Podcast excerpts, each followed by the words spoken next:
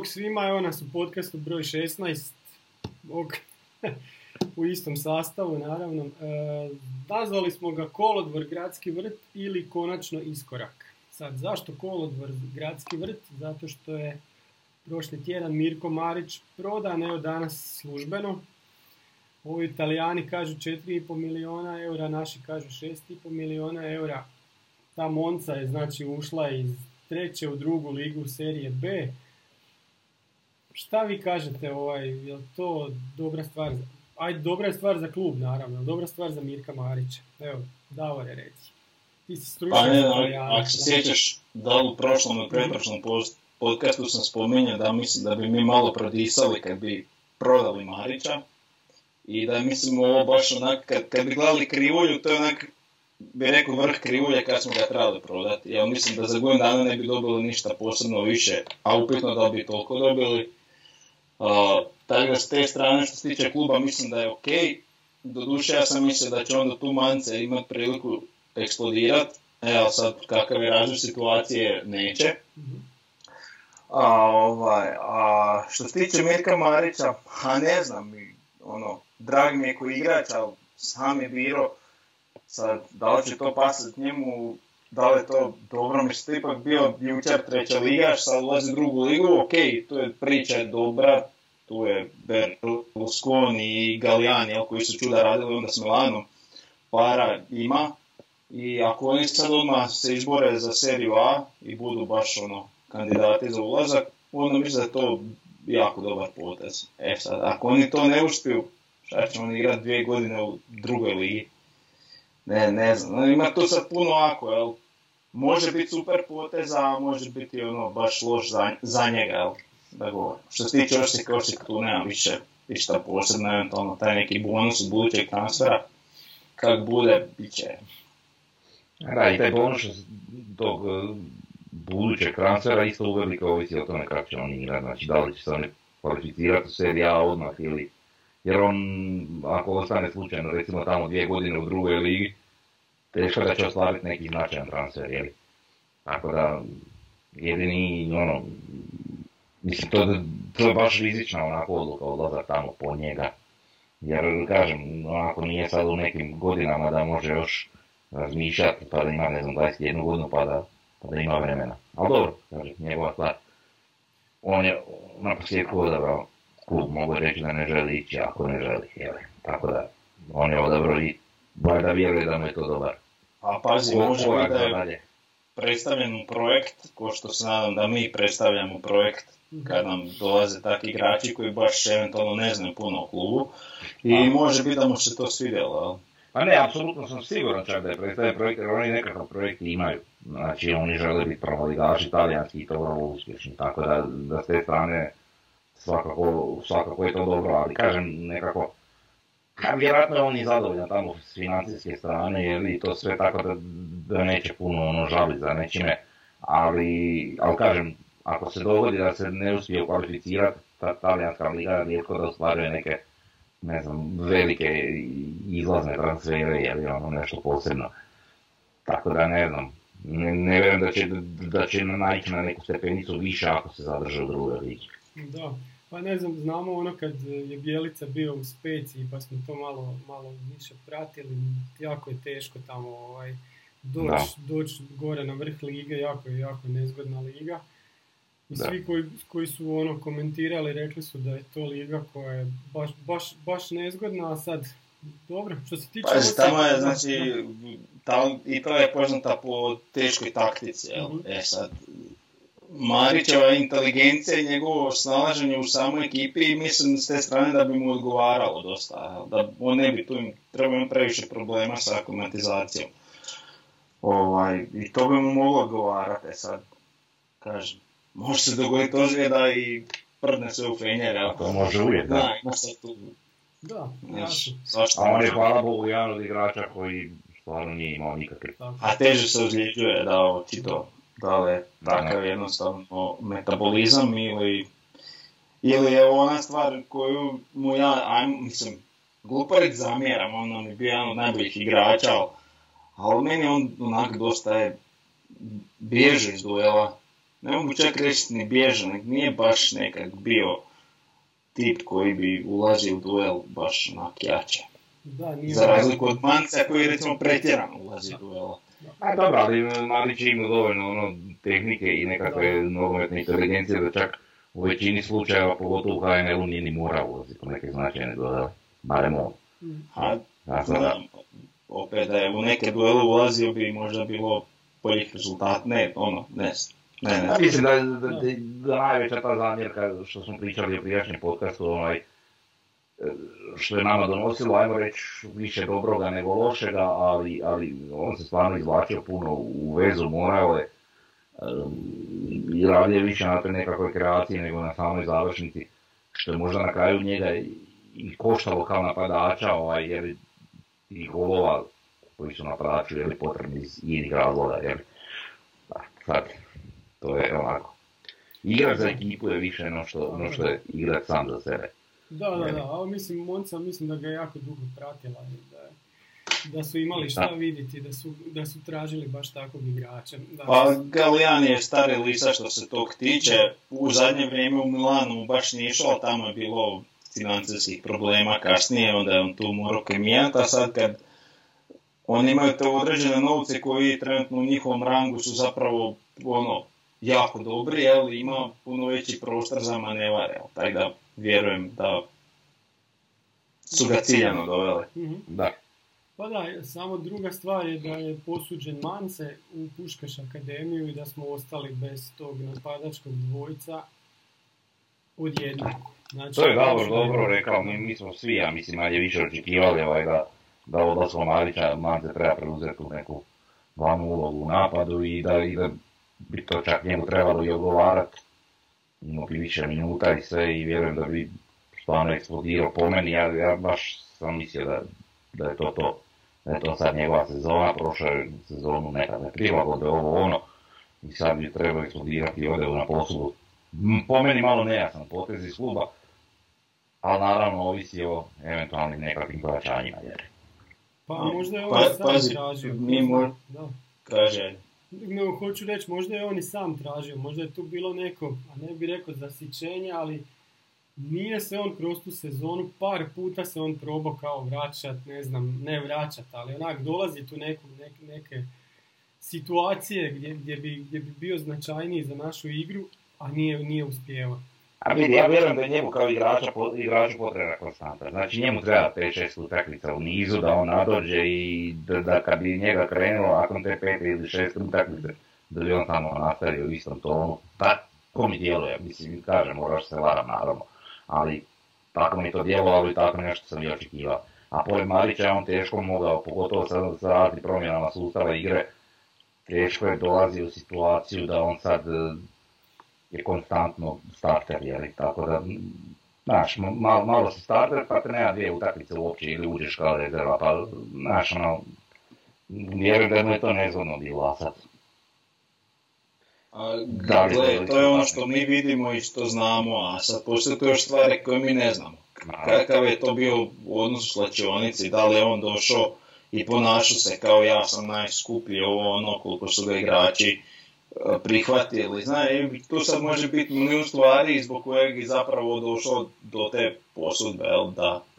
Dobro, možda je njemu to teret ogroman, koliko god, čuo sam iz nekih drugih kruga, sam jako volio to hvaliti, ja sam Mance, znaš, da ima taj neki bahat stav, sad, to ne mora biti istina, ali, znaš, da, pazi, i onda izgubi se u tom pritisku, taj teret najskupljih pojačanja u povijesti i još sve moguće. Svašta može biti, Svašta može biti, ali to je onaj dio koji mi nismo jednostavno upućeni, pa sad malo bespredmetno Gledajući čisto igrački, ne vjerujem da je odluka bi čisto igračka. Vrlo lako moguće, da. Kad tako staviš u taj kontekst, vrlo lako moguće. Da, možda jednostavno više odgovara formaciji Puškaš Akademije za iduću sezonu nego Osijeka. Eto, možda su o tome razgovarali i onda gledali kog bi mogli promijeniti, maknuti odavdje, staviti tamo ili obrnuto, pa su se tako dogovorili, nemam pojma. To meni sve ok da mi imamo spremno formaciju, ali nemamo. Zapravo. Igrače za to, je. A ne, ali recimo Mance bi sigurno odgovarala ona 4-2-3-11 da bude istrojena napadač, što je po meni idealno. Pa to igra i u Trenčinu, je li tako? Pa to, objasnit ću ja zašto zapravo njemu to ne odgovara, a kasnije kad dođemo do potencijalnih pojačanja, pa može, ovaj. Ajmo sad na onda ova sljedeća, znači imamo Malenicu koji je otišao u Leh, što je onak, ok, mislim čovjek stvarno nije u redu da sjedi tako kvalitetan vratar na klupi. Imamo mi drugog vratara koji će sjediti na klupi, imamo našeg prvog vratara, tako da mislim da je ok da tamo ide. Samo da li će tamo opet biti na klupi, tamo isto imaju... To je sad opet njegova stvar, mislim. Da. On je vjerojatno išao za minutažom, da li će dobiti, na njemu je da se izbori. Da. Ako oni imaju neko koji je sigurno prvi pa su uzeli ovog za rezervu, onda opet... Nije napravio ništa. Osim ako je možda bolja plaća, ali ona... ćeš u tim godinama gledat baš, jel ti 20% veća plaća, ali nije... A za golmana je najgore sjediti na klupi. Okay. Da. Definitivno. Da. Jel tu nema koji igrač da dobije tipa 15 minuta ove, pol sata iduće utakmice, nego ti igraš eventualno kup i kad se golman ozlijedi, dobije crveni. Da, ima tu. Dobro, to je nezgodno, ali evo nadamo se da će i njemu nešto.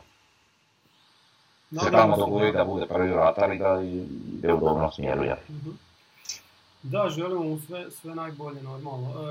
Onda imamo Kamenara koji je otišao u Žalgiris iz Kaunasa. Ne znam, mislim u Litvi ima već dosta naših igrača. U Suduru i sam gledao ono prošli tjedan kad je one škarice zabio. Ili vole, šta je bilo od Tadića.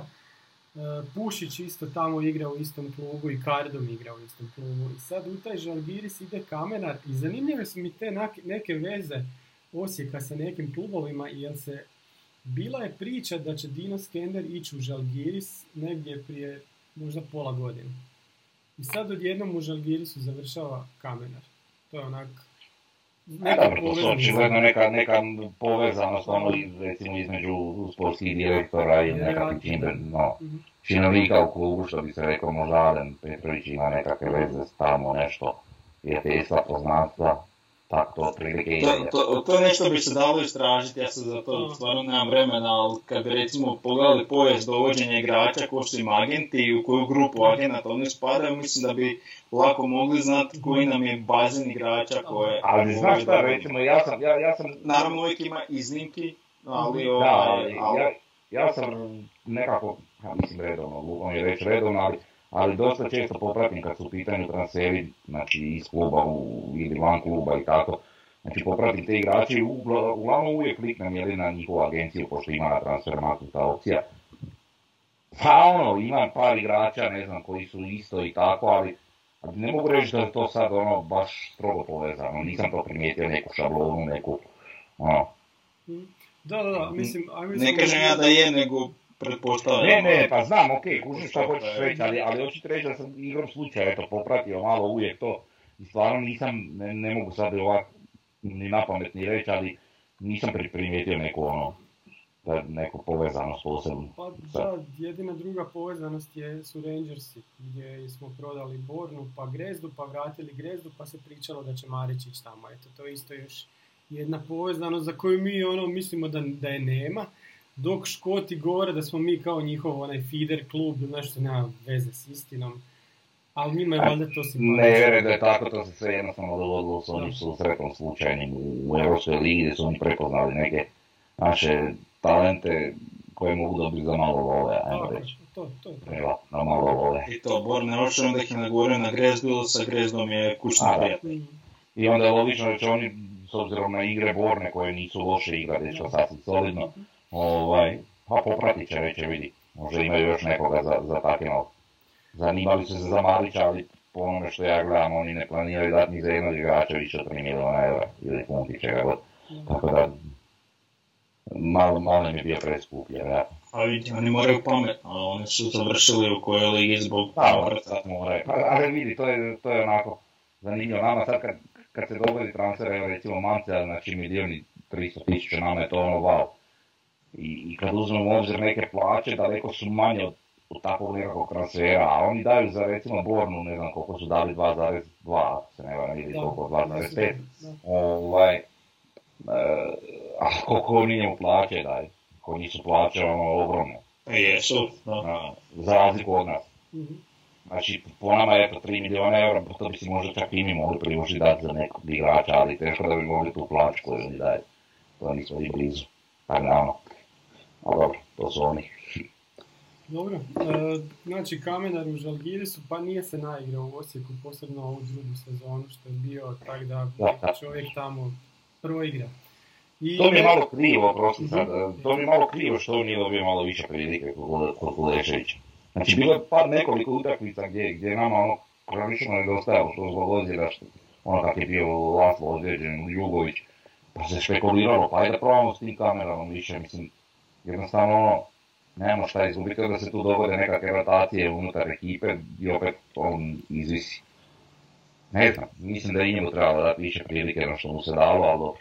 Da, i sad imamo jednu stvar za koju ni vas dvojica ne znate, još zato što je sad izašla. Znači, Kajmakov je jučer potpisao novi ugovor s Osijekom, danas je posuđen Olimpiji iz Ljubljane. Što sam ti reći kako ne znam, znam da je potpisao ugovor, a to znamo da, ali ne znamo da je... A sad evo govore, na Nogomet Plus je izašlo da je...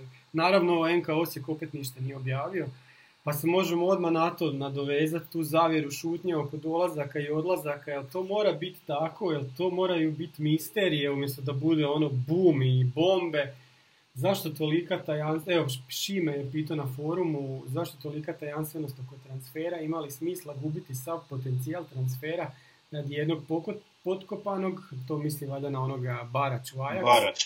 Po meni nema, kaže. Znači, zašto NK Osijek to toliko drži u tajnosti? Pa nije baš da drugi klubovi to tako radi. Vidi, ima mi smisla da ništa ne govore o nekom eventualnom transferu dok se taj ne realizira. To mi je okej. Međutim, aj dobro sad ove sezone zapravo nisu imali nekih posebnih ulaznih transfera, osim onoga Sile i Dokita, ali... Oni su već bili igrači kluba, ajmo reći, pa nije napravljena nekakva pompa, iako je mogla još veća ono što je. Uglavnom, taj dio mogu razumjeti tako nešto nije dogovoreno da se ne ide u javnost, ali imamo situaciju gdje je već Marić otišao, znači Monza je objavila sve, znači on se samo slika, ovo ono, pa daj onda i ti sudjeluju u tome, znači prodali smo igrače za toliko i toliko, objavijesti, ne znam, sportske novosti, i jutarnji, i večernji, te, ne znam, nacionalne, neke veće medije. Znaš, napravi od toga malo bolju priču. Isto tako, evo sad recimo to za Kajmakova, mislim, aj dobro, mislim da će tamo imati minute koje ovdje sigurno ne bi imao, pa je to dobro, ali opet treba obavijestiti što navijače, što općenito medije. Znači, napraviti nekakvu vijest iz toga, da se zato igrače čuje, pa da se čuje na posljedku i za NK Osijek što više u tom medijskom prostoru. E sad, danas sutra kad nam dođe neki veći ulazni transfer, kao što je bio recimo Manceov, onda kad je dolazio, pa koliko se sjećam i onda nije to bilo, ne znam šta, posebno, znači, potpis, slika potpisa i držanje adresa i to je to. To mora biti na sva zona po meni, jer ima to svoju nekakvu s marketinške strane, svoju vrijednost koju očigledno u klubu ne prepoznaju.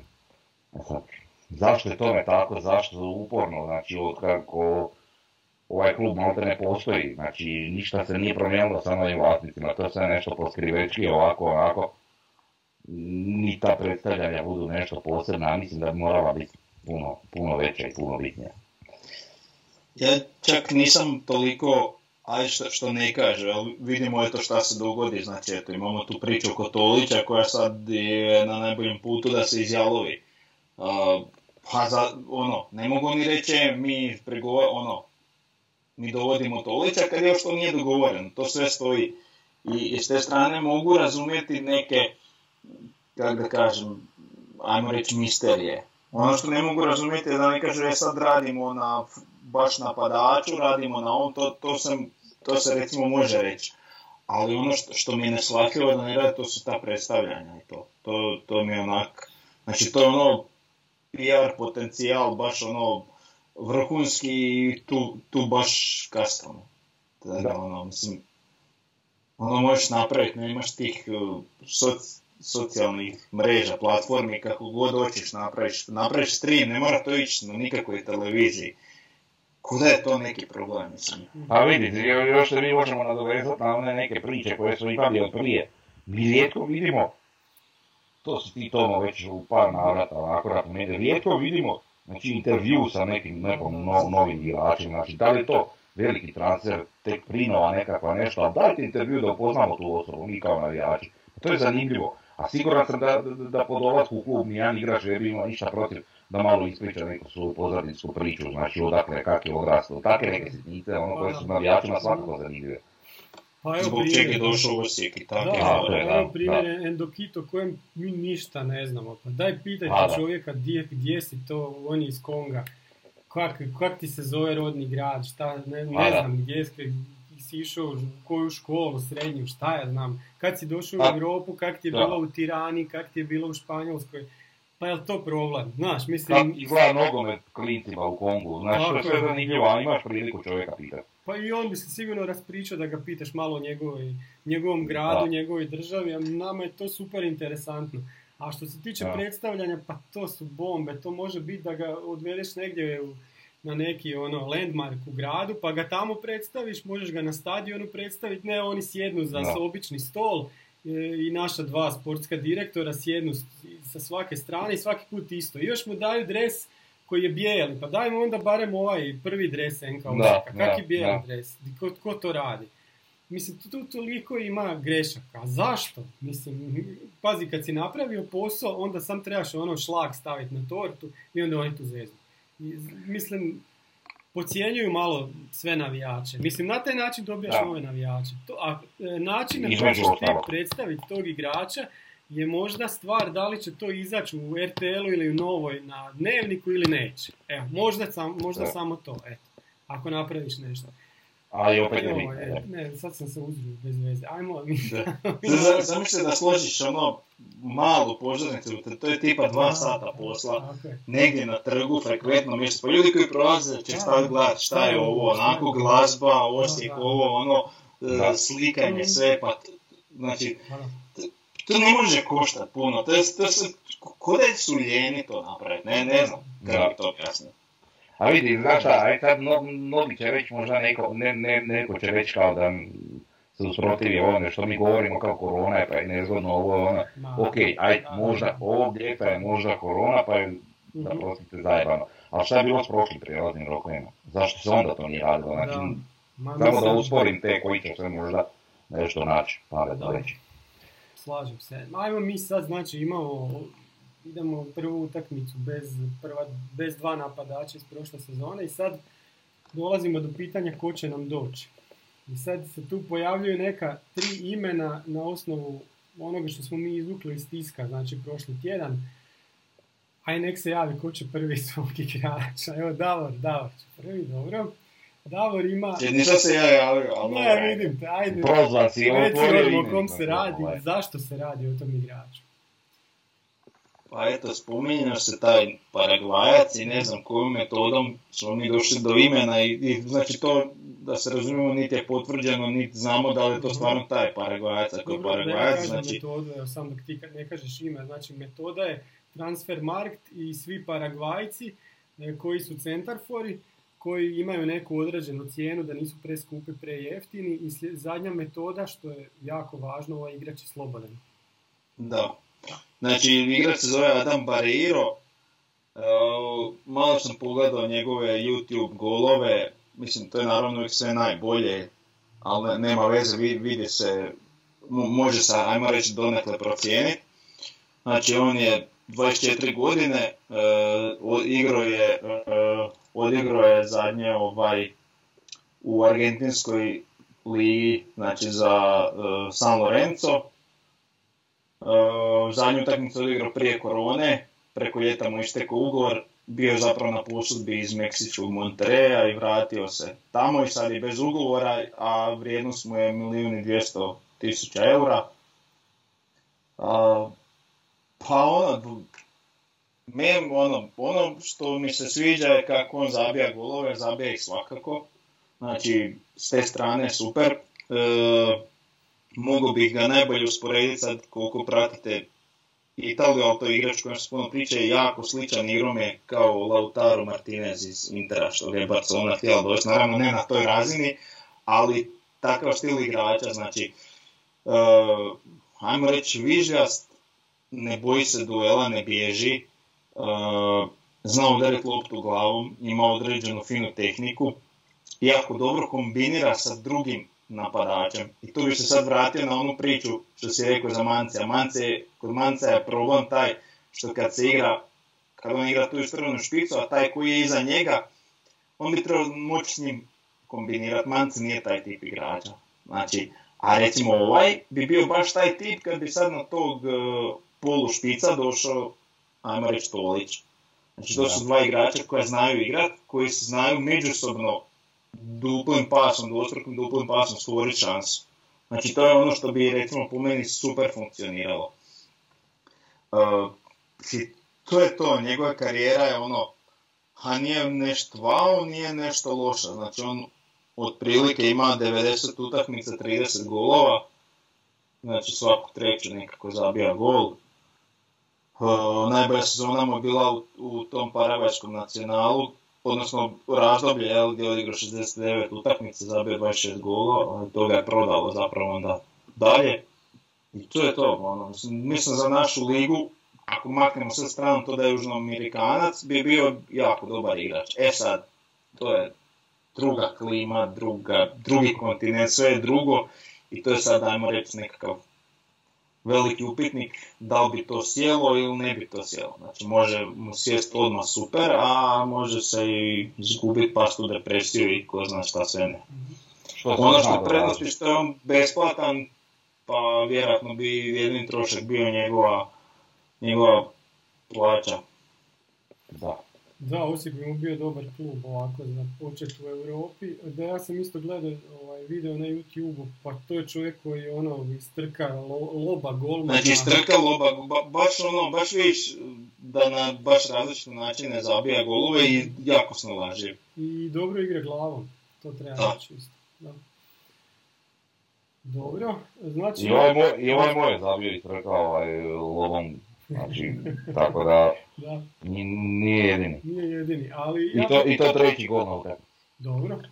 Ja bih rekao još za ovoga Bareira da ako on nije na popisu NK Osijeka, nek bude.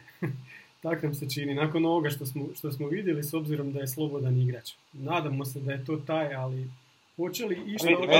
Meni sve ovo s čim smo mi špekulirali, znači nevezano za ovog jednog igrača, ali... Sve ovo što smo mi nešto navijački špekulirali ko bi to mogu biti, pa i tako taj Adam Bareira, ne znam gdje reći, to sve prinove, meni to nije niko pojačanje. Čak ni ovaj Adam. Ok, ovo što smo mi vidjeli, ali, brate, Paragvaja... Sve to stoji što ti hoćeš reći, ali znači takvih igrača po svijetu imaš na kamare. Znači, Lokomotiva je, dovodi te... sa Kosova, znači to svaki drugi je jako dobar igrač za našu ligu. Znam, tu možeš uboći sa igračem samo tako.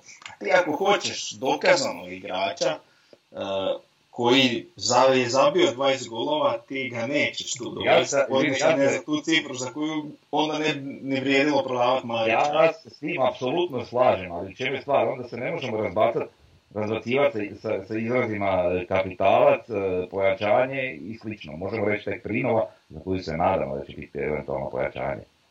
Kužiš, mislim, ne možeš reći pojačanje ako nemaš pojma zapravo kakav je. Pa dobro, u obranu kluba klub ne izlazi s informacijama pa ne možemo reći da su oni rekli da je kapitalac. Ne, dobro, mi govorimo ovako s naše navijačke strane. To samo hoću skrenuti pažnju na to. Iako, evo, za jednog igrača za kojega znamo, znači to je Tolić, ali o njemu znamo apsolutno sve igra u ligi u kojoj se mi sudjelujemo, jeli, znači, igra protiv nas i sve, i za njega definitivno možemo reći kakav igrač, i za njega vjerojatno nema nekakav proces prilagodbe posebno, kao što bi bilo za jednog frajera koji nije napustio Južnu Ameriku. Sad ti kreni sa Tolićem, može? Šta da ja na tegom? Pa da. Ajoj. Imam svašta, samo malo. A nemam zapravo. 24 godine, mjesec dana nakon je 24, što je bitno. Frajer je purger, rođeni 189 cm, igra desetku. Iako dosta situacija sudjeluje nekako... napadač kao klasika za desetku nekako. Neobičajno to što je, kažem, jako visok za tu poziciju, ali što je sve. Što smo mi još vidjeli.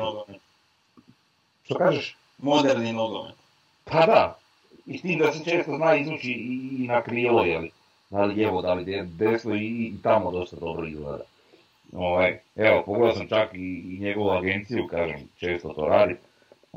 Zanimljivo, ne znam, tu su i Maglica, i Kelić, i Dino Skender, i Vrgoč naš Branko. I tako. Ista je agencija. Znači, on je krenio u Dinamu, jeli, kao klinac. Poslije ošao u Svesvete i onda u Lokomotivu i od onda je Lokomotivi igrač, sam što je često bio na posudbama. Znači i Dragovoljac, Lučko, Sveta i Zagrebač i Krugorica i tako, dok se nije malo ustavljao ono pretprošle, to je one prije sezone u Svesvetama je odradio odličnu sezonu. Ja sam čak u jedno dva ili tri navrata pogledao utakmicu Svesveta par puta na HNTV-u i jednom kod nas u gradskom vrtu.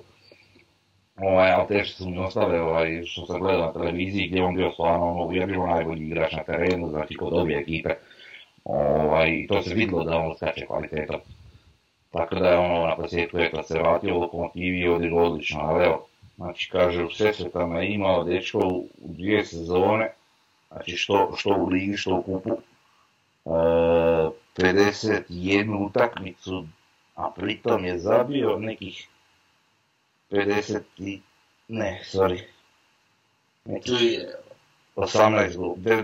gola, što je bilo dobro za jednog nenapadača, jel? Tako da je okej, ne znam koliko asistencija je, to u prvoj ligi u Lokomotivi isto dosta dobar. Tako da, to je sve ono što znamo o njemu. Manje više to, jel? Može pitanje jedno za tebe koji si ga analizirao. Pitaj. Je li to kapitalac? Ne. Pojačanje je, ali nije kapitalac. Znaš koji je kapitalac? Kapitalac je ono... A da, ajde, možda je. Ajde. Mislim, ne možeš bolje. A koliko sam tijelo reći, aj kaži koliko sam... Neću, nebitno je. Ma ne, pa da znamo sam. Ne bih rekao za Lovru Majera nikada, prije Tolić nego Lovru Majera. To se nešto htio, prije bih Tolića dobro nego Lovru Majera. Ne, vidi, svako ko vidi bolje ne može mu pomeni, pogotovo oni iz HNL-a, sad ne gledaš Dinamo, ali gledaš sve ostale klube osim Dinama. Bolje nema. Znači to je najbolji igrač, ajmo reći ostatka liga, kako bih rekao. Znači ne računajući Osijek i Dinamo, pomeni. Tako da ako njega uspijemo dovesti, tu nema šta. Znaš što mi je zanimljivo, do Božića, to sam si upisao, do Božića 2019, znači to pričam prije 8 mjeseci, je vrijedio 300.000, a sad vrijedi 1,5 milijuna, jeli. To je isto onako velik skok na transfernom marketu, jeli. Za ono, malo više od pola godine, jeli. Tako da rekao, ja bih s njim bio sasvim zadovoljan, mislim da je on igrač baš koji nam je u neku ruku potreban i dobar nadomjestak, jeli, u jednu ruku za Marića, jel? Samo moramo mu pridružiti sad tog nekog napadača. A ko će taj biti, ne znam. Pa da je stil Lautaro. Mislim da bi super funkcioniralo. Ali ruku na srcu mi stvarno o tom čovjeku ne znamo ništa. O tom Paraguajcu. Ne kažem, ali mislim ti kad pogledaš njegov video 10 minuta ti vidiš kako se on kreće, ti vidiš kak je ona lopti, sve to stoji, naravno svi griješ, jel da je Maradona bio bi u Barceloni sada, nebitno, ali hoću reći, znači imat će on naravno loših utakmica, to sve stoji, ali kažem, kao kombinacija te tog Tolića koji bi igrao tako povučeno, zapravo Tolić bi vjerojatno igrao ono što igrao Marić, s tim da Marić nije imao s kim igrat naprijed, jer je Mance klasični sidron, drugog napadača nisi imao, dok po meni baš drugačije se postavlja i drugačije odigra. Znači, često se izvlači na tu Martinelu, često radi dupli pas sa tim drugim napadačem, mislim da bi to super funkcioniralo. Pa sad vi bih nešto ko Marić bi bio Tolić, da, to je. S tim da mislim da u njemu ima malo više trke i žestine no što ima u Mariću, ali isto se slaže. Da, ali s druge strane možda bi malo manje sudjelovao u samoj završnici, znači u realizaciji ili golova, no što je to sudjelovao Marić. Ali dobro, u tom dijelu se možda i varam. Mi trebamo postati opasni sa više mjesta. To svakako. To je... Automatizmom ti postaješ opasniji, znači recimo gledajući prošlu sezonu, i Marić bi bio puno opasniji da smo bili opasniji sa drugih mjesta, jel? To je vrlo logično. I od strane treći. Ma još nismo Tolića završili, znači imamo priču koja dosta dugo traje i ne znamo koji će biti kraj, da li se sad taj Tolić premišlja, znači to u novinama, pa mi znamo zato već možda tjedan dana. Tako da, predugo to malo traje. Da li je sad fora što su oni izvukli Rapid iz Beča, pa možda misle da to mogu proći, ta Lokomotiva, mislim, koja mu je ono logika ostati još jednu sezonu u Lokomotivi, to ne vidim. Ne znam. Ali ja ga mogu razumjeti. Ako mu doista to takva odluka, šta? Ne znam. Ipak je dečko Burger, vjerujem da mu je nekakva opcija Dinamo, mislim. Tako da, ono, lakše je otići iz Lokomotive u Dinamo i nego iz Osijeka. Osijeka može i samo daljeva. Da. Pa i trebalo bi biti opcija ići van, ne u Dinamo. Da, pa mislim... Ali on bi možda sad htio ići u Dinamo umjesto Osijeka, kužiš? To govorim. A da, ali ima 3 igrača prije njega koji će igrati u Dinamo, mislim. To bi mi značilo da je glup. Da. Vidi, to sve ovisi, kužiš, o njihovim igrama između Lokomotive, Dinama, ovo, ono, ko zna šta ovi planiraju i kako... Nema tu igarac, samo ljubav. Aha, da. Pa u stvari, to su igre iz naše perspektive. Ma dobro, ne znamo šta će biti s Tolićem. Nekad uvijek, znači oni ako prođu Rapid, idu u grupe Europa lige. Rodila me se u glavi jedna teorija, možda se Lokomotiva prihvatila, sad se on premišlja, možda se on sad hoće dogovoriti s klubom, ajde da mi odigramo tu prvu, da vidimo kako ćemo i onda poslije ću doći ako ne prođemo. To može biti isto jedna od opcija. Što da sam ja na strani kluba, ne znam da li bi prihvatio to, doduše bacio bi pogled na kalendar točno šta to znači, pa bi onda razmislio. A opet s druge strane, šta će u Lokomotivi, mislim, ako se misli projekt van, kontra nam je ovdje bolji projekt. A ne znam, ne mogu ući u glave tih igrača koji tak, eto, u Lokomotivu gledaju kao odskočnu dasku za Dinamo i nak, ne znam, eto, ne znam šta bi mislio, da li mu je to pametno, on nije, znači, mislim, vrijeme će pokazati, može mu biti super odluka, a može i ne biti, znači, on je sad tako ispadnu grafida, šta će onda, on reći? Panika. Pa, mislim, može gledati Osijek kao na odskočnu dasku i vidjeti gdje je završio Šutala, na primjer, pa... A mislim da je puno zdraviji projekt to nego biti feeder klub Dinama. A to sad. Koji je, nažalost, eto spletom okolnosti završio u toj Ligi prvaka kako je završio, a ne trebao Ligu igrati, a ne Ligu prvaka. Dobro, sad se ne sekiram.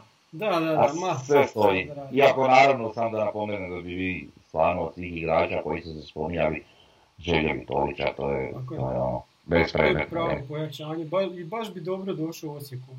Baš takav igrač recimo sad treba NK Osijeku. Treći igrač kojeg imamo, nismo uopće čuli, niko nije to spomenuo, ni u Glasu Slavonije, ni na forumu, nigdje, i onda je danas u Sportskima Robert Mateoni napisao: Osijek pronašao svoje pojačanje godine, fizički je zvijer, igrač koji je već zabijao na HNL terenima, radi se o Ramonu Miérezu, koji je znači bio u Istri. Kad je bio u Istri, igrao je 23 utakmice, 10 golova, 5 asistencija, i onda godinu nakon... Što je, pazi, za jednu Istru koja je predzadnja, bude jako dobar. Da, odličan je bio tamo, ali onda ga znači Miérez... Miéreza je Alavés dojao iz kluba Atletico Tigrea, prvo na posudbu, za 250.000 eura, onda su ga nakon nastupa u Istri otkupili za 2,2 miliona eura. I sad, on nakon toga, znači, vraća se... Znači, samo malo, oni su ga posuđenog posudili. Oni su, ne, prvo su ga na posud... Da.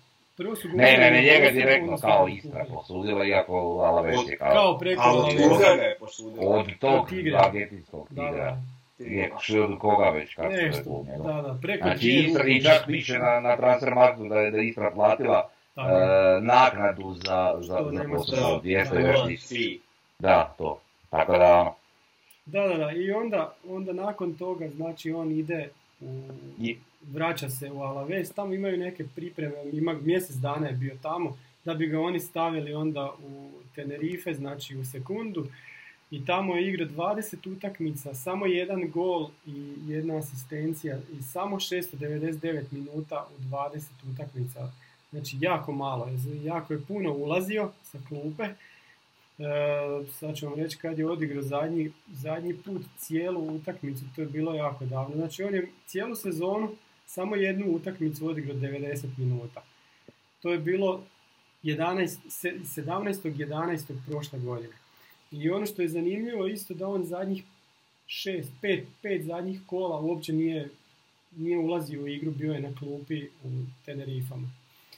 Znači igrač koji je pao totalno u drugi plan, igrač koji je, znači, plaćen 2,2 milijuna eura, igrač koji ima ugovor, sad ću vam reći do kada, mislim još 2 godine. Znači ima ugovor do 23. 30.6.23. još 3 godine. Znači Osijek bi tu nešto trebao platiti Alavesu, znači čovjek koji se nije snašao na Tenerifama, ili su ga ozljede tamo stisle ili šta je bilo, nije se oporavio, ne znam.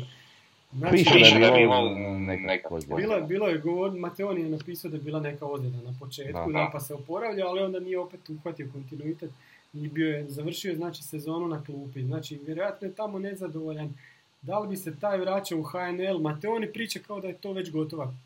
Kao da je gotovo, da je on već igrač Osijeka. Mi apsolutno ništa ne znamo o tome. Po onome što znamo iz Istre, pa ja bih rekao da je on dobar, recimo, kao drugi napadač. Recimo, zamjena za Mancea. To bi on, znači, on ne bi meni bio prvi napadač, to bi trebao biti neko drugi, možda taj Paragvajac. Miérez, recimo, zamjena za Mancea, rekao bi, ajde, okej, ali pod upitnikom zbog ove zadnje sezone. Ne znamo sad kakav dolazi, apsolutno. Po meni sve ovisi, znači, koje su tu novci u igri što stiče dolaziti. Mi trebamo za njega dati milijon eura, onda ne. Ali neki dio koji je on dosta povoljan, to nije neki preveliki rizik. E sad. Mi ne znamo, mi uopće ne znamo to stvarno u igri, ali meni to sumnjivo da sam sportske znaju, a niko tu, ni Keller, ni šta ja znam, niko tu izglasa, niti skuba se nije o njemu. Možda griješ, ne znam, neka patka, ali dobro. Više njemu sam probao naći ovaj agenciju, pa nisam šao. Ne znam sad, da li uopće... Ne, uopće ne, bar mobitel gledao, pa možda nisam se snašao. Ali nema nikakvu agenciju, baš to je razlog, jer ono sad ono koju on prijede. Pa ja znam mi njega to, kad je on lazi isto da smo se onda prigodali. On tada njega htjela, ali on nešto Alavés tražio bezobrazno. Da, onda da, to je bila spikal, sad ne znam. A mislim opet Prinova, dečko koji bi možda ulazio u klubu, pa se onda pokaže. Jednostavno to nije igrač, ja njega ne platio ništa. Pa ti ga ni nešto platio. A dobro, da sam na mjestu odgovornih ljudi u klubu. Pa ne, ja znam, moram se pačati. Svi smo sad nešto bedu što ćemo morati s Poljarićem napadati. Čekaj, doćemo još do toga. Ajmo sad na pitanja malo, imamo Tominja sa foruma. Koji igrači su realni za NK Osijek? Igrač koji zabije više od 10 golova u Češkoj, Austriji i Švicarskoj, više od 15-20 u Srbiji ili BiH i njihove cijene. Ni sam ne znam što je tu realno zbog cijene, a svi znamo da nema pravila. Može doći Bruno Petković sa 0 golova pa eksplodirati, a može Mance sa 3 gola Feyenoordu pa prvu godinu biti ispod očekivanja. Da, koji su to igrači? Realno. Ja bih tu se pozvao na ono što sam rekao malo prije, da igrač koji je za 20 golova u nekoj europskoj ligi, a da nije Gibraltarska, šta ja znam. to nam je već cifra, ono ajme. Tog sigurno gledaju neki platežno puno jači klubovi. Tako da mi kapitalca kao kapitalca ne možemo dovesti u smislu da je on sad super odigrao sezonu i sad ga mi dovodimo. Mi možemo dovesti takvog ako je neko odigrao super sezonu u recimo našim ovim slabim klubovima, pa čak ajmo reći Lokomotivi. To je jedino, ali ovo sve ostalo ti možeš dovoditi kod nas samo igrače koji su recimo bili talenti pa su zbog nečeg pali u drugi plan, pa su jednostavno negdje prekobrojni, a znalo se da znaju prije igrat, samo eto nisu se uspjeli nametniti i onda ti njih vratiš i revitaliziraš im karijerom. Mislim, na kraju Draža imao sličnu priču, nešto tam negdje drugu austrijsku ligu, ništa posebno, vratio se tu i eksplodirao dečko. Tako da, mislim da je to rang igrača koje mi možemo dovoditi. Ovo recimo Stoliću kad bi palo, to je ajmo reći po meni nešto trenutno najviše što mi možemo napraviti u pitanju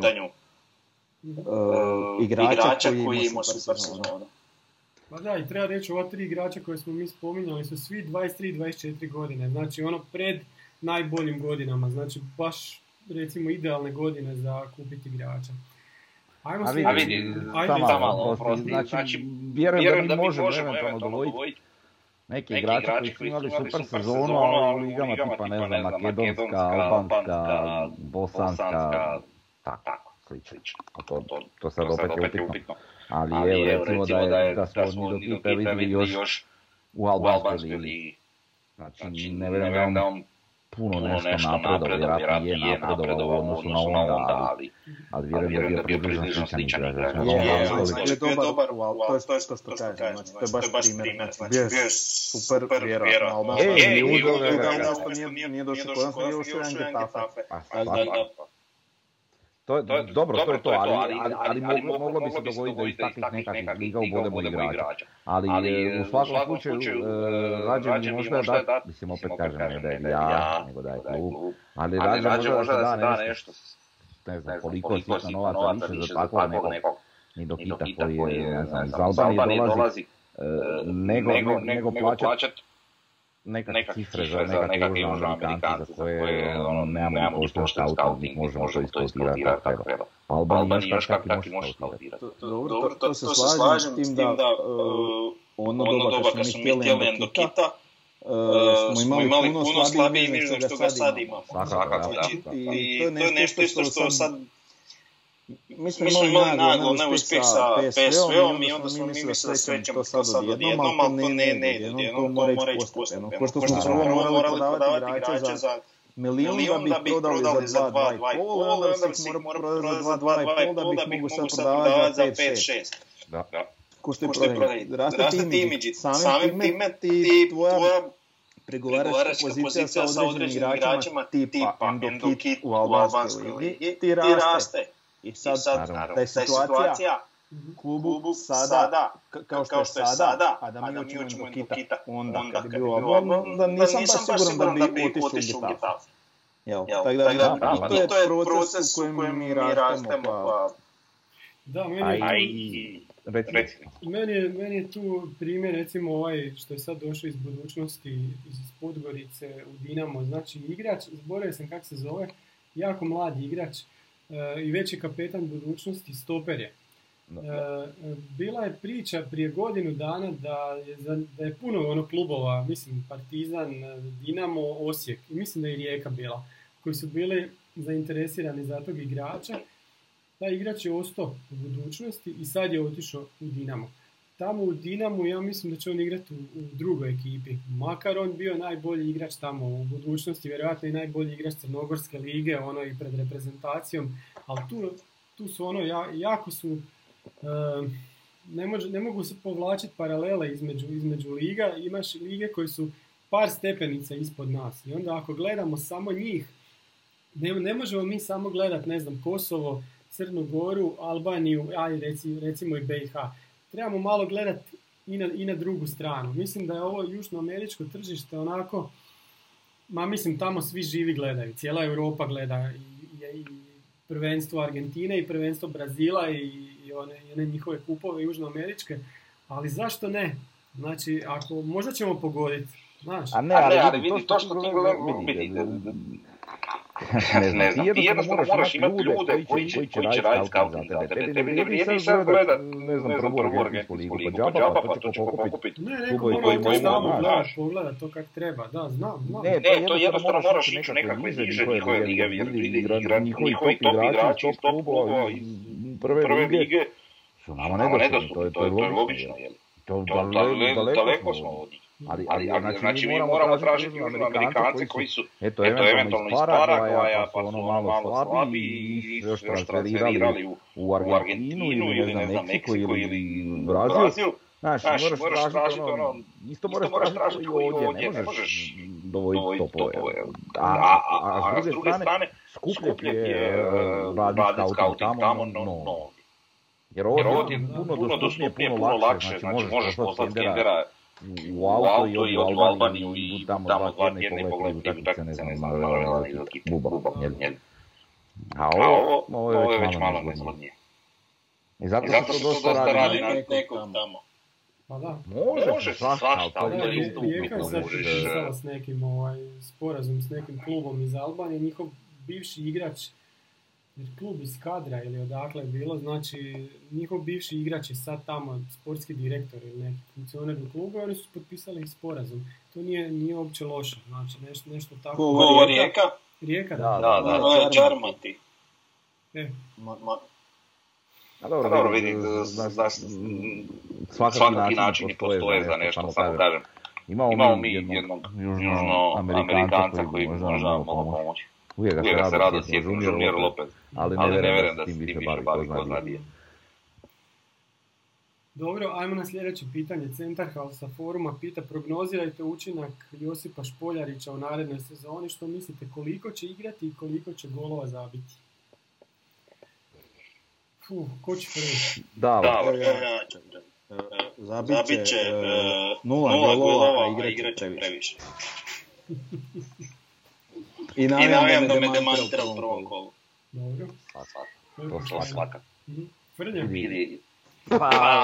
Igrač svaka, pogotovo sad u početku s obzirom da još uvijek nismo realizirali nikakav transfer po pitanju napadača, tako da ne znamo zapravo prva opcija u napadu, jel? Igrač je kako igrač, ne znam, ako bude igrao kod do sada, nećemo se puno radovati.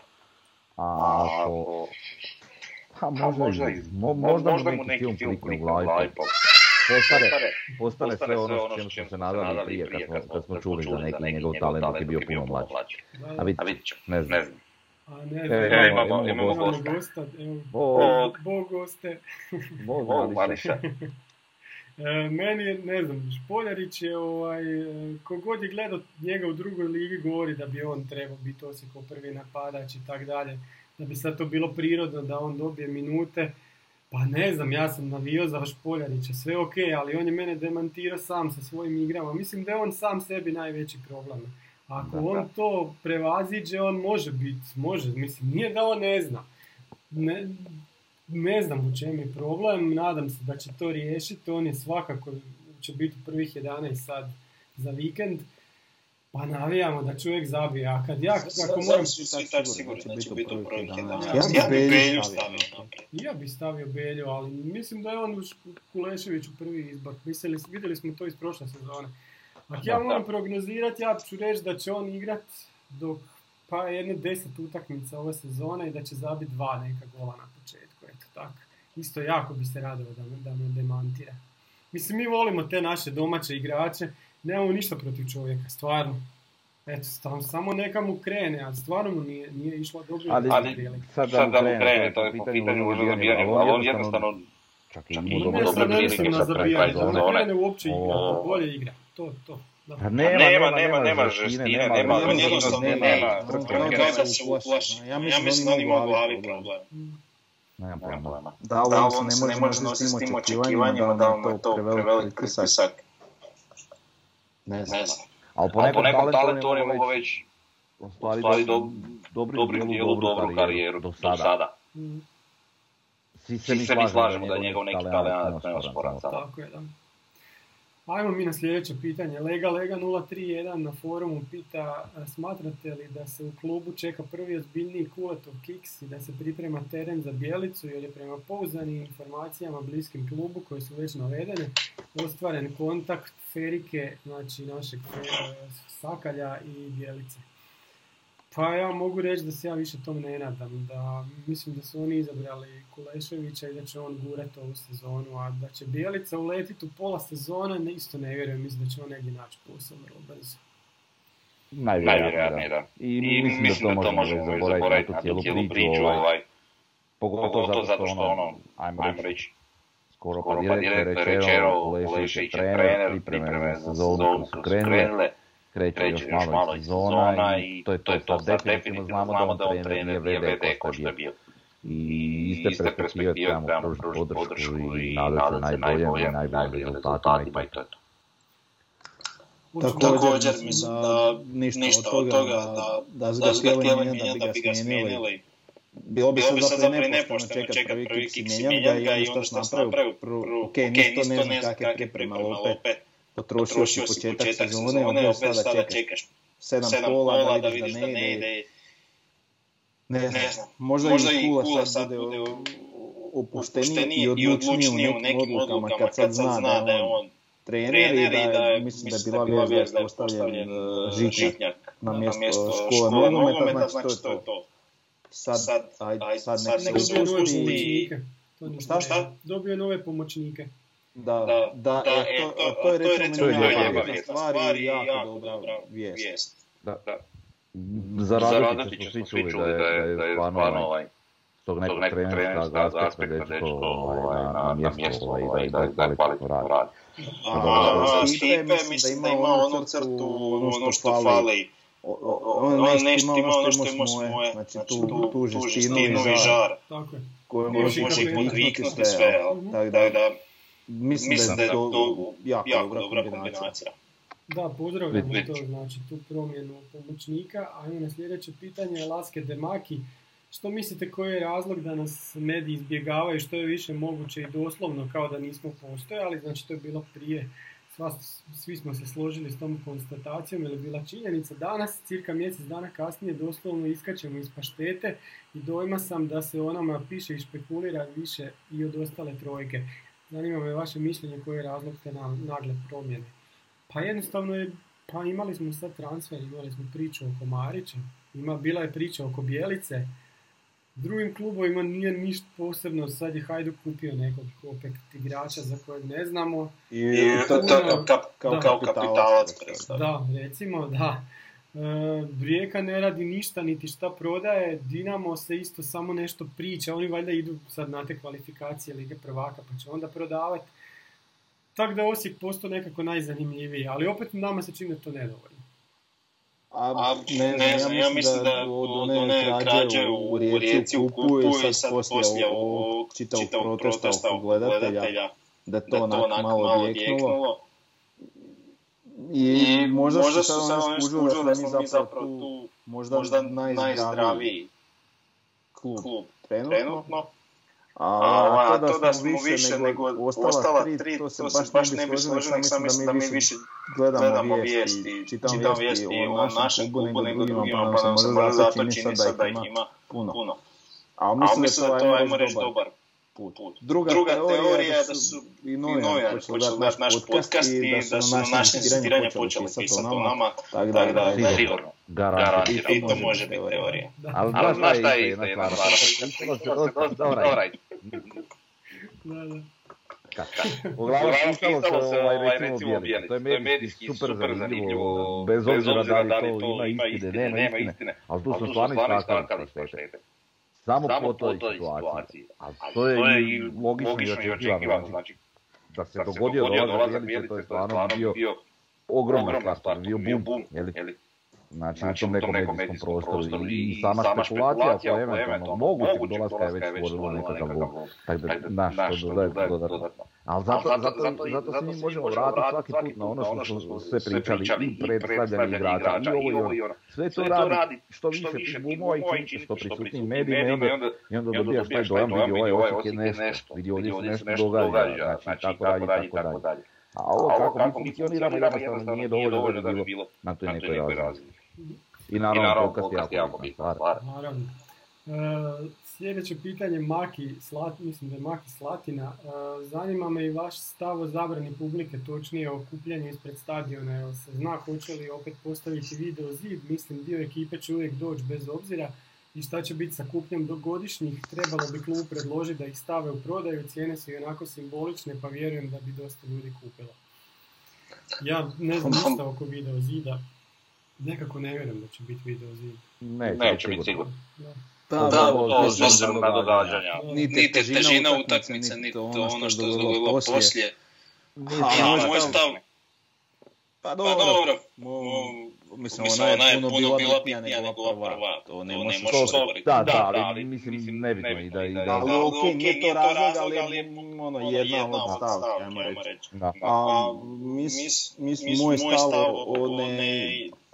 Pogledajte ih, jasno da je meni idiotska odluka i tek kad se neko igra većeg katolika pape i glumi ne znam šta, ne znam. Čitam djel danas, ne znam ni za Spanonija nećim gledatelje, naprimjer, a u Ajmašu se čeče 300 ljudi, pa daj ti, šta je to bilo? Vidi, moraš kontroliranu masu ljudi na stadion. Ja moraš proći kroz ona vrata. I moraš dati kartu koju si kupio. Znači, imaš malte ne u bazi, nakon početka utakmice imaš sve kontakte. Znaš što ja sam malo razmišljao o toj situaciji, cijeloj, pogotovo nakon tog susreta protiv Lokomotive i sve. Ne bi me čulo da u toj odluci HNS, znači ne tože relativno zašto, da to je odluci HNS dosta prste imala, ajmo reći, možda policija. Znaš, jer recimo mi sad odemo na utakmicu i oni meni uzmu moje maske, ove što nosim iz djepa i bacih strane. Mislim, znaš, policiji to ne odgovara, ja se mogu maskirati, raditi stranja kiše.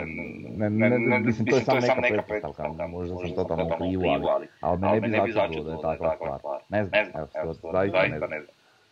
Šta tu reći? Naravno, i meni je to debilno, apsolutno. Ali eto. Nažalost, nemamo na koji način utjecati na to. I sad će se opet ljudi skupljati po kafićima, gledat. Ma i još bliže, u većoj gužvi. Pa evo, zavisi sad u Osijeku šta je to, ne znam, te 3000 ljudi što je na stadionu, to treba po kafićima samo. To je čudo koliko je to ljudi. A vidim tog video zida ima 1000 zaražen. Da, pa evo, 1000 zaražen. A vidi. Samo eto nažalost mislim da zbog tih događanja tog video zida neće. Kako ti razmišljati, tako i meni palo na pamet isto da možda je ta odluka vezana uz općenito Evropske lige kad počne UEFA dozvoljavati i ove Evropske lige da će onda konat svoje.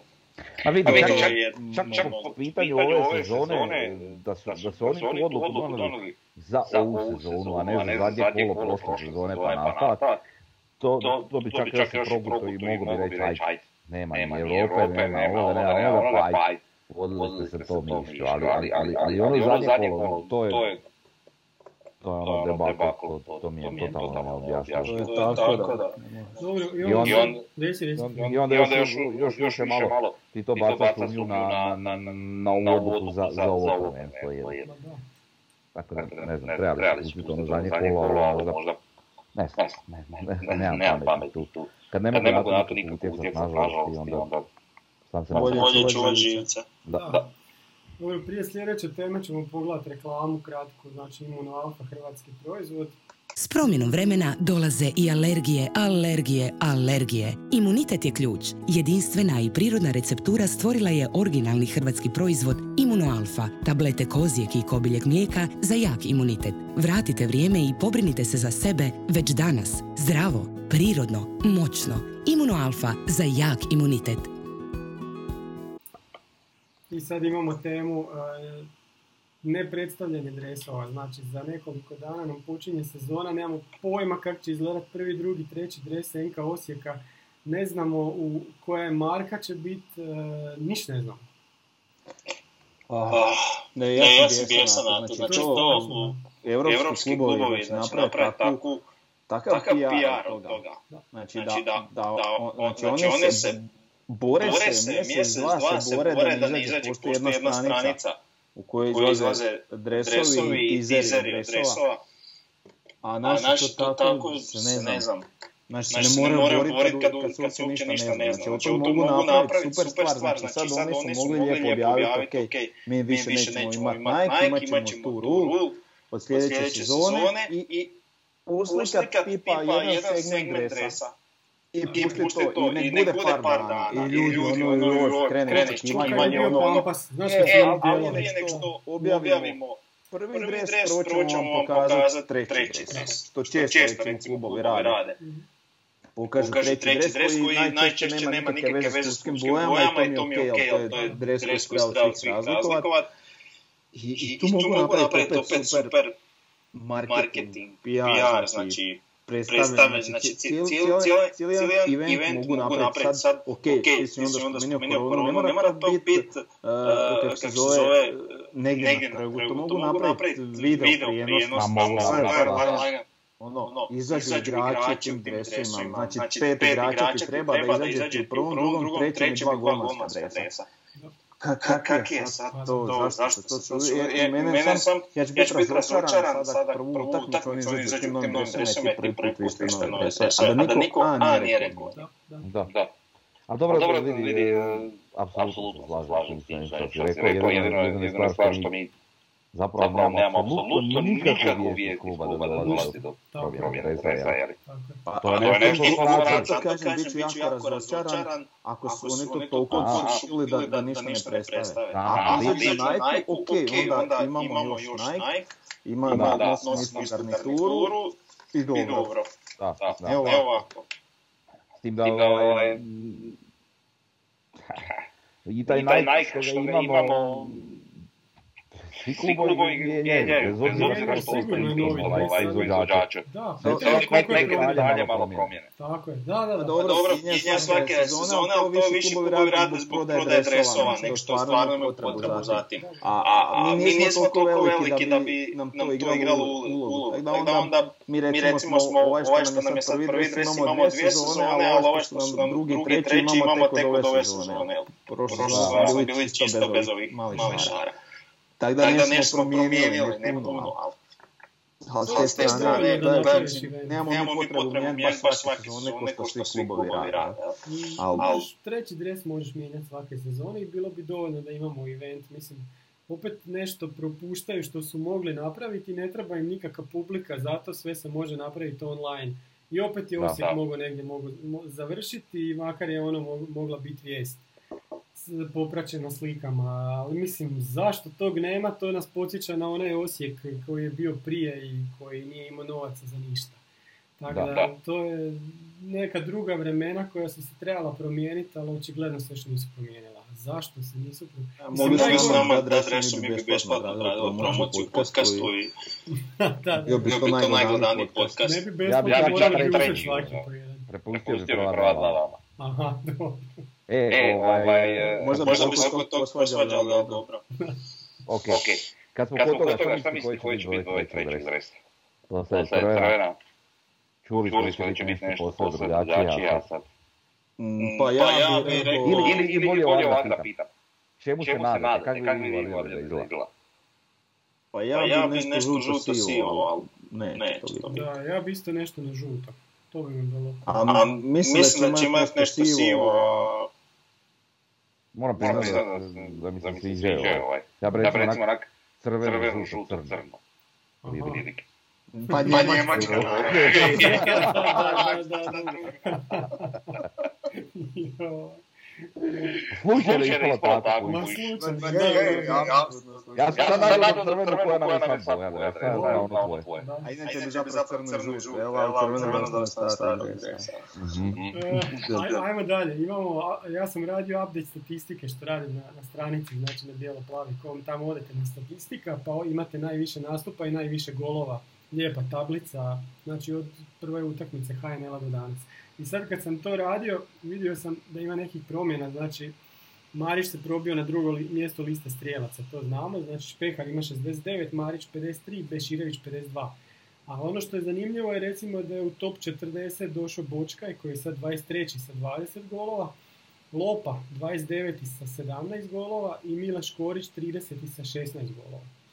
I onda druga statistika, najviše nastupa, Bakir ima 327, Vujica 295 i onda imamo Šoršu sa 262.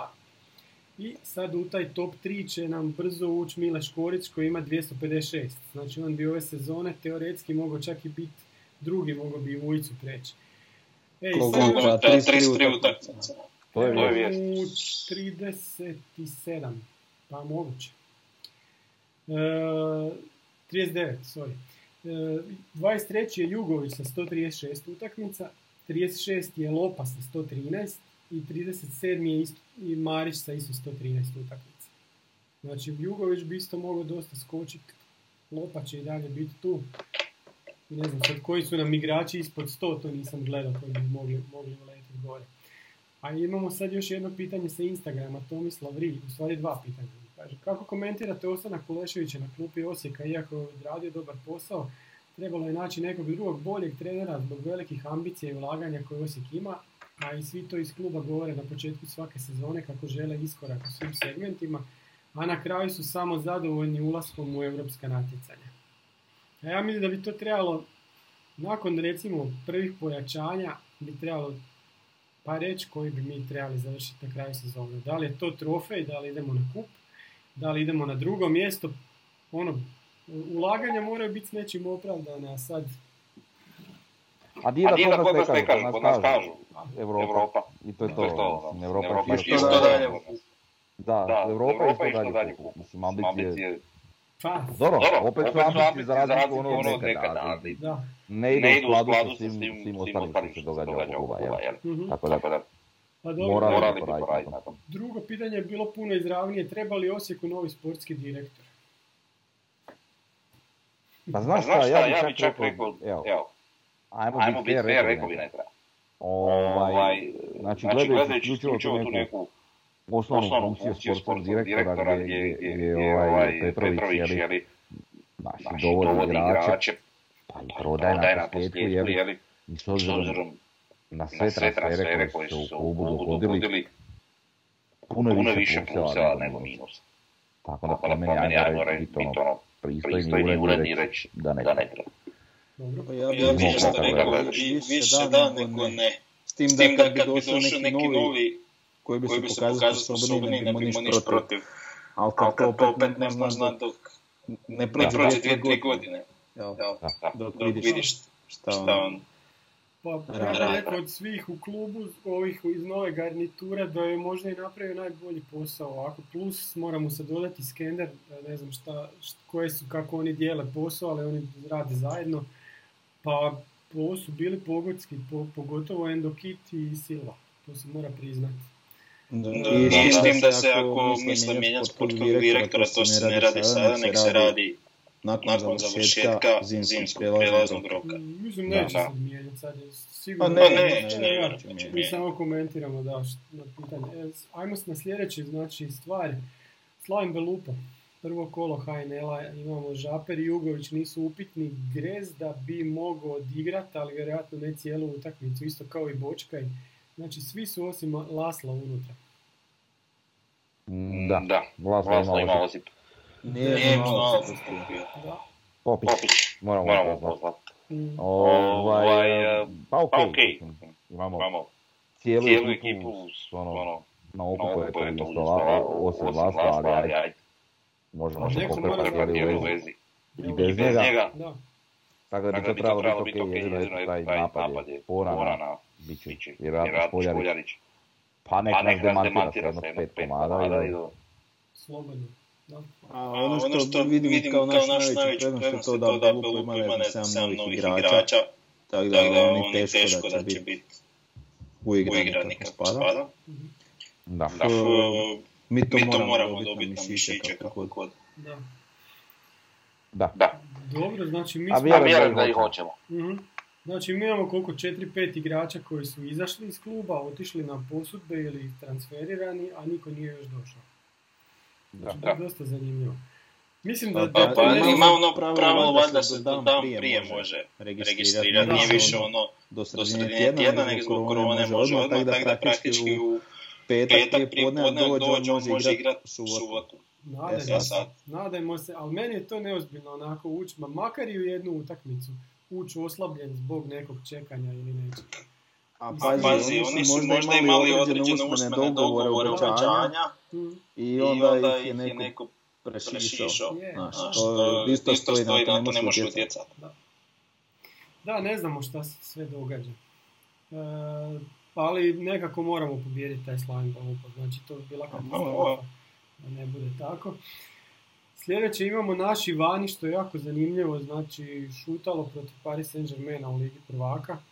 Mudražija igrao ono protiv Bašak Šehira, dobro rekao, pa onda protiv Manchester Uniteda, četvrtfinale Europske lige. Borna igrao osminu finala Europske lige protiv Leverkusena, pa su ispali. Boban je zabio 2 komada u derbiju prvenstva, čak je bilo na sport klubu, znači Petrokup protiv Šerifa, oni su sad se odvojili tamo.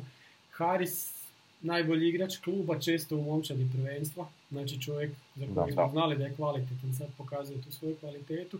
Zekić je bio opet prvak, Knežević sa Puškašem izborio Europu. Znači svi ti neki naši igrači koji su otišli pokazuju neku kvalitetu. Nisu ono flopovi kao što imamo. Pa imamo neke klubove iz HNL-a koji će igrači odlaze pa ne nastavljaju neke karijere. Ne čuju se uopće više za njih. Da, da. Kod nas nije tako, to je dosta dobra stvar. A dobro, sad mi za ove znamo ali pratimo, ali općenito se slabije prati igrači. Ono najžalostno što se najviše u ovom prati, kad je još koji tehnički veze s nama. Ali dobro, mislim, šutalo je uvršten na popis, ne znači da će igrat, iskreno sumnjam da će igrat, ali je ubačen znači na u prijavu igrača za taj završni turnir. Modraž je učer ušao produžecima. Ali onu prvu igra cijelu. A nije cijelu, možda je za 60 neko je. A je Goman je bio odličan, ja će biti još prije zgubilo. Ali uglavnom, eto, tako raste imidž, jel? To je to, da. Svakako, pa bitno je to da ti igrači. Mi možda nemamo iskorak, ali koračić po koračić.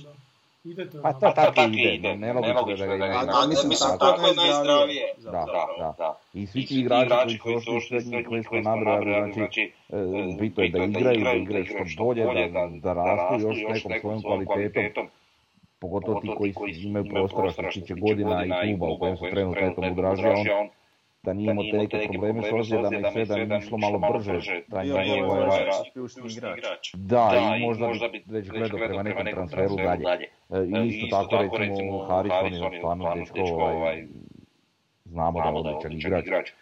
To pokazuje i dolje u Turskoj, sad da li će on ići negdje dalje, to ne znam, ali nije bitno. Ali bitno je da pokazuju svoju dobru igru i to će ostali klubovi prepoznat i više će puta zaviriti u naše dvorište, sigurno. A na posljedku možda zbog toga i više plati. Ali sve to ide tim tokom. Da, svakako. Vijest iz Pampasa, imamo sliku danas da je jug pa skoro napola već gotov. Pa je 4 sektora gotovo, 5 do pola. A mislim da ima, ne znam, ima 9 ili 11, mislim da ima 9. Ide a ide nekako, kada su mi usporeli, da li su godišnji i to, što ono ne mogu zamjeriti, opet mi čudno za građevinski sektor da preko ljeta stagnira. To je taki sektor, jel? Ona nema onu Skype promenadu su išalovali i sad imaš 3 sektora, to sad tak stoji već 3 tjedna, se nema da recimo. Tako da, ne znam. Da, dobro. Najviše me strah da ćemo sljedeću utakmicu koju ćemo ići gledati pampasu. To mi je onak, da, strahovi. Pazi, to je, može biti pozitivno sa strane da će Pampas biti na vrijeme. Ne znam. Aha, da će ovo dugo trajati. Da. I imamo zadnje iz tiska, Telesport, HNL Inventura, momčad sezone, gdje nijedan naš igrač nije završio prvih 11 po Instatu. I onda u rezervama imamo Bočkaja i onda imamo 19. i 20. Majstorovića i Sjelu. Što je jako zanimljivo. Ja ću samo jednu stvar reći isto. U tih prvih 11, znate ko je ovaj centralni branić? Hollinger, da. Ja sam ti reći recimo ovaj... Bez obzira, Hollinger, stvarno po toj nekoj statistika vadljiva, to nema šta. Znači ne mora biti precizan sasvim. Ali čak recimo realnije mi da je to Hollinger nego Glaver. Nekako, ali dobro, eto, možda riješiti. Ali svakako bi to morao biti Majstorović po meni. Ne znam koliko ima stopera bolje po njega. Po meni ni Hollinger ni Glaver nisu bolji stoper Majstorović. A opet ja možda pretjerujem s neke navijačke strane. Pa čak i Fejspa ili, mislim. Znači, kontak da između te trojice se moglo dovoljiti da odpadne ovaj. Ali dobro, oni su gladi isključivo po tim svojim. Taj Instant gleda znači konkretne podatke, a ne gleda podatke koji se događaju u 97% ostalog vremena utakmice. To je s jedne strane, s druge strane mislim da je tu sad recimo zašto naših nema, zato što mi jednostavno smo imali takve trenere koji kroz ovu sezonu jednostavno nisu gajali nikakav prepoznatljiv stil, niti ništa posebno napadački. I ono što je moje mišljenje je da mi sve ovo što smo dobijali na individualnu kvalitetu. A to statistički nikad ne izgleda dobro kad gledaš na čačak. Sada mi imamo određeni sustav, imaš određenu mehaniku u igri gdje ti vidiš određene automatizme. Mislim da bi onda ti podaci bili puno drugačiji. Ali ti to nemaš. Dobro, ali opet gledam, ja sad malo, mislim, to je, kažem, isto, ne možemo gledati po njihovim statistikama, malo me bezvezno, ali to je takav sistem odabira igrača za momčad sezone. Ali recimo, ja sam gledam, taj Oršić je tu kao na nekom lijevom beku, 3-5-2, mislim, jasno izlazak. Dečko nije bek, ne bi tu poziciju pokrio nikako. Čekaj, 3-5-2 su stavili i njega stavili na beka. Da. A mislim, 3-4-1-2, to ti je 3-5-2. Tako da, ne znam, glupo je. Da ne znam, kao veznik. I onda je Lovrić kužiš u napadu, jer ovaj... Lovrić i Kastrati, okej, može biti dalje. Čega, one su kao dva špica. Pa oni pravo daš šta, zapravo oni uopće nisu napadače. A to ti govoriš, to je ono čisto statistički i onda oni sad na temelju brojku gledaju kako da uguraju te najbolje ocjenjene igrače u prvoj ekipi. Nema smisla. Ali zanimljivo je, znaš, možda kako statistika je više naklonjena tim, recimo kao krilima, kako bi ih nazvao, šta je Kastrati, nego čistim, ne znam, centarforima. Znaš, znači ti statistički... Pa i to isto vjerojatno. To je u tome stvar, da. Ali gledaj sad ovo, recimo, ti imaš, ok, Caftaš je tu, ali ti imaš Marića i Čolaka koji su najbolji strelci lige. I sad, ajmo zanemariti Marića pošto je naš. Ajmo sad Čolaka uzeti. A taj već koji mora biti, a nije. Tako da, zato je onak realni onaj izbor što je bio, jer su bila 4 naša. Da, a je. A ono je ono su birali igrači. Tako da, okej, ajde. Statistika koliko je zanimljiva, koliko je vadljiva i to je to. Ma da, samo ne volim te analitičare koji gledaju samo isključivo statistiku. Pa znamo jednog Batmana. Da, Batman. Sam brojke gleda, kad Kad ga demantiraš brojkama, onda se okrećeš stoperu od 60 eura. A znaš, nije to odlaš, znaš. Uglavnom, znaš kako se kaže statistiku. Netočna interpretacija točnih podataka. Da. Uglavnom, znaš. Tako da on mora pobjegati. Šta ne sjećaš nema i nastavio bez njega? Ili će ovo reći? Šta misliš da će rezati? Ne zvone. Ništa, završavamo, nema više teme, pa svati 24 minuta. Ja moram izrezati, da ćeš odrezati ovdje. Neću ništa odrezati, ajde, to je to za danas. Adio, čao, bog ljudi.